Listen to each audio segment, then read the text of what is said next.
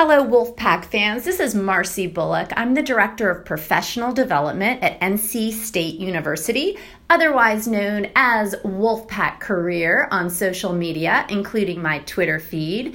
And this is my first ever podcast as Wolfpack Career. I'm excited to bring you a number of speakers who are experts on career readiness. And these speakers will be interviewed, and we hope they will enrich your lives and bring you greater career satisfaction. My purpose in life is really to devote my life to helping other people figure out what to devote theirs to. So, if this is a topic that interests you, I encourage you to subscribe, listen live, or while you're driving to work so that you can feel more inspired. This Friday, my first guest is wellness expert Katie Belusa.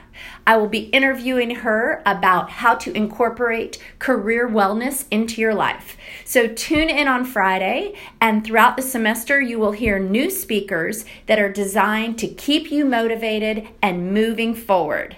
So, welcome to Wolfpack Career Chats.